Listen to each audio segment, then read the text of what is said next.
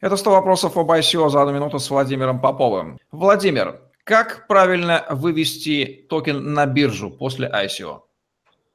Ну, во-первых, нужно понимать, что у каждой биржи есть э, свои непосредственно правила, которые от времени к времени меняются. Например, на сегодняшний день Кракен фактически не выводит никого в листинг. А, кроме того, э, есть биржи с очень размытыми условиями, например, Polonix, который говорит о том, что Вывод на их биржу осуществляется только очень популярных токенов, и если этого хочет криптосообщество. Каким образом они это определяют? Естественно, субъективно.